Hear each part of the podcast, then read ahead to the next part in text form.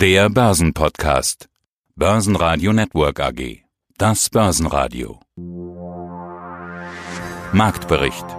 Im Studio Sebastian Leben. Außerdem hören Sie diesmal zum ausgefallenen Börsengang von WeWork, Fondsmanager Bucky Irmak vom Digital Leaders Fund, Falco Block von der D Z Bank zu politischen Börsen und kurzen Beinen, Patrick Kesselhut von der Commerzbank zu Zertifikaten in Seitwärtsmärkten und fallenden Märkten, Vivien Sparrenberg von Fontobel zur Wirecard-Aktie und Wikifolio-Trader Roland Weiß zu seiner aktuellen Strategie. Alle Interviews in ausführlicher Form hören Sie auf börsenradio punkt de oder in der Börsenradio-App. Es ist mal wieder die Politik, die den Kursen Beine macht. Apropos Politik und Börsen und Beine, wie war das noch mit den politischen Börsen haben kurze Beine? Wie es aussieht, macht der Handelskonflikt doch noch eine Zeit lang die Kurse. Oder doch nicht? Genau da sind wir schon mitten im Dilemma. Noch am Freitag jubelten die Börsen über einen angeblichen Teildeal zwischen den U S A und China. Am Montag wurde dann alles dementiert, nur um kurz danach in Medienberichten, wohlgemerkt aus China, doch bestätigt zu werden. Und die Börsen folgen jeder kleinen Meldung. Also hoch, runter, hoch oder was die Großwetterlage bzw. Großtwitterlage eben gerade so hergibt. Im DAX bedeutete das am Montag Schlusskurs Mini-Minus von null Komma zwei Prozent, zwölftausendvierhundertsiebenundachtzig Punkte. Wir können das Niveau von vor dem Wochenende zu Wochenstart also erstmal halten. Wie unsicher die Lage ist, sieht man aber daran, dass vor allen Dingen die defensiven Werte im DAX zulegen konnten. Ja, hallo, Bucky Irmak, Co-Fondsmanager des Digital Leaders Funds. zwanzig neunzehn schien so ein Jahr zu werden mit vielen großen I P Os. Das war am Anfang schon so angekündigt, teilweise spektakulär. Wir erinnern uns an Lyft, Pinterest, Slack und als prominentesten natürlich Uber, die ja alle den Gang an die Börse gewagt haben. Noch mehr Aufmerksamkeit vielleicht Beyond Meat, die aber kein Tech-Wert sind und kein Digital Leader, also klammern wir die einfach mal aus. Auch TeamViewer könnte man vielleicht noch äh, in die Liste mit dazu schmeißen, aber man muss auf der anderen Seite sagen, ein I P O gerät gerade ins Stocken. WeWork, der wurde verschoben, scheint sogar abgesagt. Ja, immer von ihrer Seite kommen ja sowieso immer eher vorsichtige Äußerungen zu solchen I P Os. Zumindest wollen sie da nicht sofort mit dabei sein, sondern beobachten das lieber erstmal. Warum gerät aus Ihrer Sicht das I P O-Jahr, so nenne ich es jetzt einfach mal, gerade ins Stocken? Ja, die Euphorie ist in der Tat mittlerweile einer Ernüchterung gewichen. Das ist jetzt nicht zuletzt durch WeWork der Fall. Das hat ja schon vorher begonnen. Ich meine, der Uber-I P O war ja auch schon ein kompletter Rohrkrepierer. Die Bewertung fand ja dann, der I P O-Preis fand, war deutlich niedriger als ursprünglich angenommen. Die Bewertungsrelation ging deutlich runter. Das lag zum Teil an dem schwachen I P O schon von dem Konkurrenten Lyft. Und äh, wenn wir überlegen, ich meine, ursprünglich hatten wir mal einen Uber-Kurs irgendwo um die achtzig gesehen, dann kam Uber tatsächlich Mitte vierzig mit einem I P O und mittlerweile ist der Kurs sogar unter dreißig. Das ist natürlich schon desaströs gelaufen, Lyft auch nicht wesentlich besser. Im Falle von Uber besonders spannend ist die Tatsache, dass daran ja Softbank im großen Stil beteiligt ist, beziehungsweise der Vision Fund und auch einige Anker-Aktionäre von Softbank. Und natürlich hatte man jetzt mit ganz großen Erwartungen auf das I P O von WeWork gewartet. Und wir haben schon immer mehr gesehen im Jahr zwanzig neunzehn, dass die Investoren immer kritischer werden, dass die Bewertungen zunehmend astronomisch werden und dass die Cash-Burn-Ratios immer höher zu werden scheinen. Und deswegen war man ganz besonders neugierig darauf, ob denn WeWork einen erfolgreichen Börsenstart hinlegen würde. Und es hatte sich dann aber relativ schnell abgezeichnet, dass Investoren die Bewertungen doch mit vielen Fragezeichen versehen, sich da äußerst zurückhalten.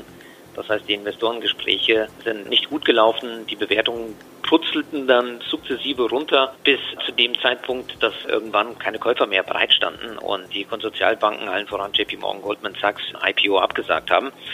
Ich würde sagen, wir sind wieder zurück zur irdischen Bewertungsrelation. Wir sehen es ja auch an der Börse sonst. Die Investoren schauen immer stärker auf die Bewertung. Auch viele andere Growth-Werte haben ja auch eine deutliche Bewertungskorrektur erfahren. Und ganz besonders sieht man das eben auch bei den I P Os. Ja, schönen guten Tag. Mein Name ist Falco Block. Ich bin Zertifikatespezialist bei der D Z Bank in Frankfurt. Überall Sorgen, die Konjunktur macht Sorgen, Donald Trump ist komplett unberechenbar, wir haben den Nahen Osten, wo jetzt auch noch die Türkei anfängt, eine entscheidende Rolle mitzuspielen, wir haben Putin, wir haben den Brexit nicht zu vergessen, den Handelskrieg, der jetzt offenbar auch gegen Europa läuft und, und, und, kann man ja eigentlich sagen, diese Liste könnte ich Ewigkeiten so weiterführen. Wie trüb sind denn die Aussichten? Man sagt immer, politische Börsen haben kurze Beine, ja, davon merkt man in den letzten Jahren aber herzlich wenig. Ja, das ist erstaunlich, also mit diesem Zitat bin ich eigentlich auch groß geworden, könnte man sagen, in meiner... Ich bin auch jahrelang Analyst gewesen für Aktien auf U S-amerikanischer Seite, aber auch für Europa. Und äh, da war es eigentlich immer, dass man sagen konnte, wenn jetzt mal wieder ein politischer Effekt reinkommt, sagt man, ja, ja, lass mal wieder ein paar Wochen ins Land gehen oder maximal Monate, dann hat sich das schon wieder egalisiert. Das ist, scheint mittlerweile nicht mehr der Fall zu sein, sondern die Politik hat einen nachhaltigeren, stärkeren Einfluss in den letzten Jahren auf die Märkte bekommen, als wir es die Jahre zuvor eigentlich gesehen haben. Das heißt also, vielleicht muss man dieses Stichwort politische Börsen haben, kurze Beine revidieren, weil auch immer wieder, ja, Stichwort Regulatorik, aber auch in Seben von Seiten, ja, ich sag mal, sehr selbst intro-extrovertierter Politiker, ich sag mal, natürlich Einflüsse genommen werden wollen, die die Märkte in eine gewisse Richtung bewegen wollen, dass das entsprechend schon einen Einflussfaktor hat, den wir jetzt nicht mehr, ich sag mal, unterschätzen dürfen.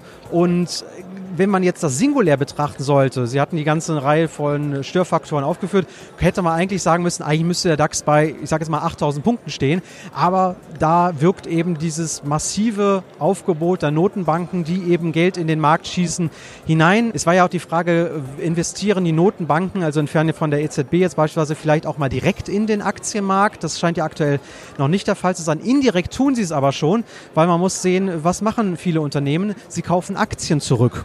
Und weil sie sagen sich beispielsweise auch, was mache ich mit meinem Cashflows? Manche finden Investitionsmöglichkeiten, manche sagen aber auch, ich habe gar keine Möglichkeit mehr oder noch mehr Geld in bestimmte Projekte zu stecken, macht keinen Sinn.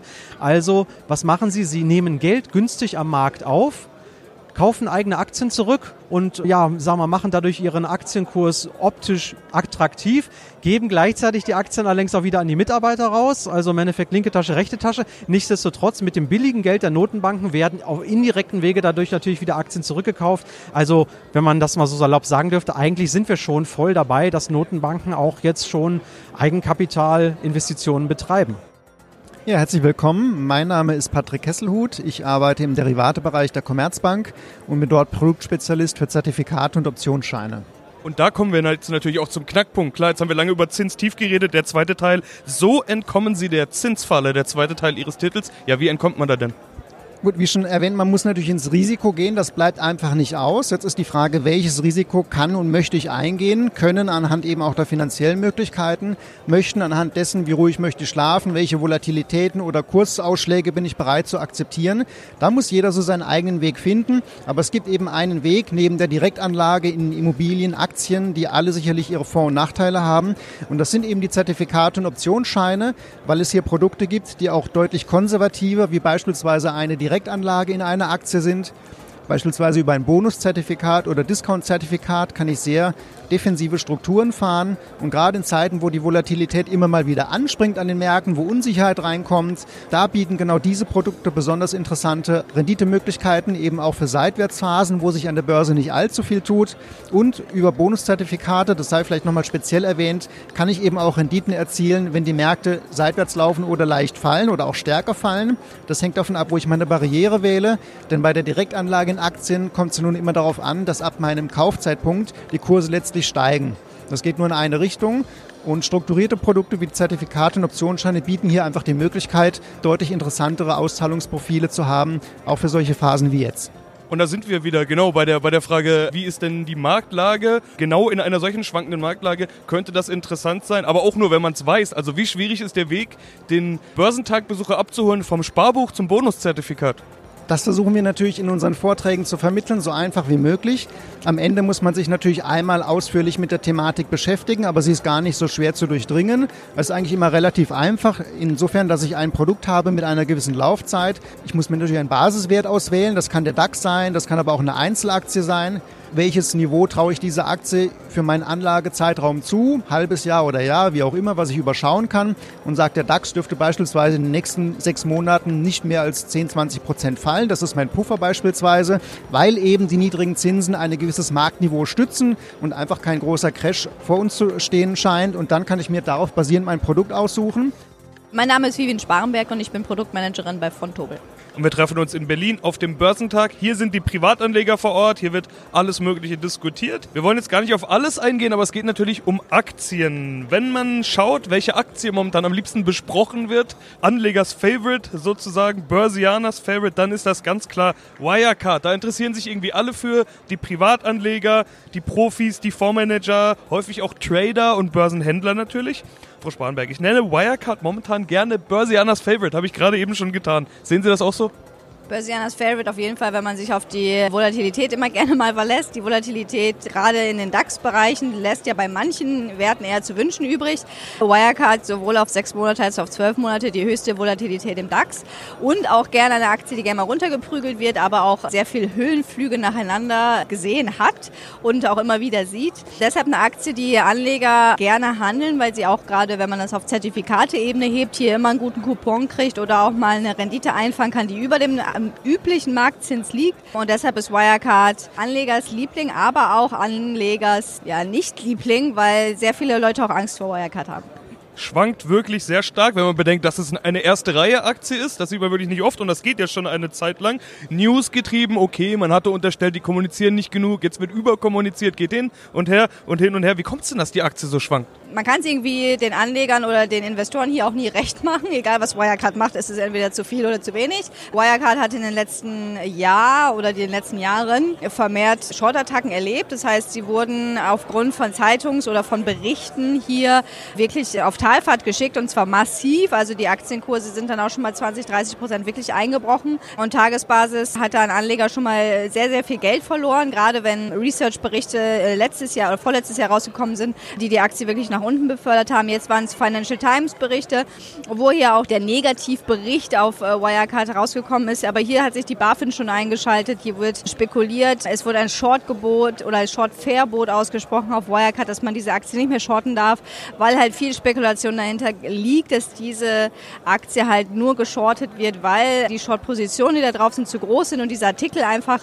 geschrieben werden, um auf diese Short-Attacken halt irgendwie rauszukommen, was natürlich dann irgendwann darauf hinausläuft, dass es illegal ist. Deshalb ist Wirecard für Anleger, die schon investiert sind, immer so ein bisschen mit Vorsicht zu genießen, weil sie Angst vor der nächsten Short-Attacke haben.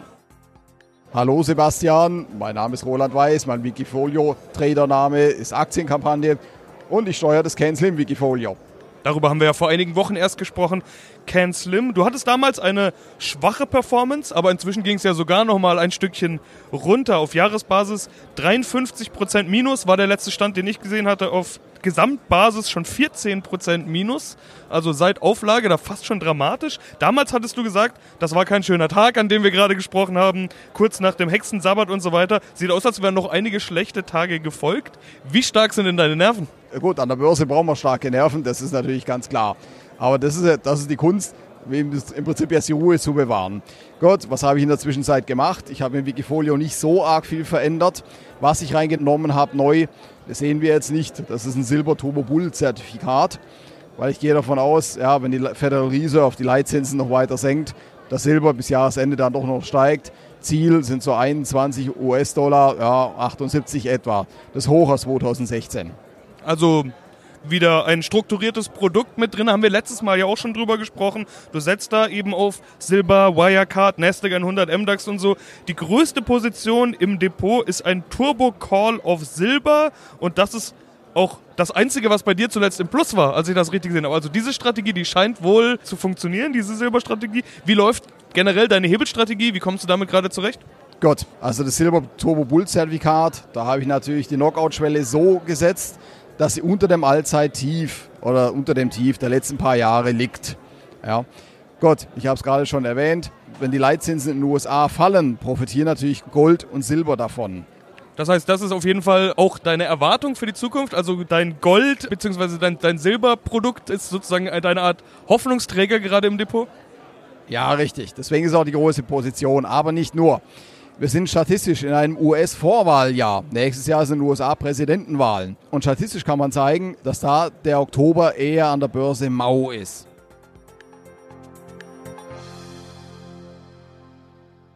Börsenradio Network A G. Marktbericht.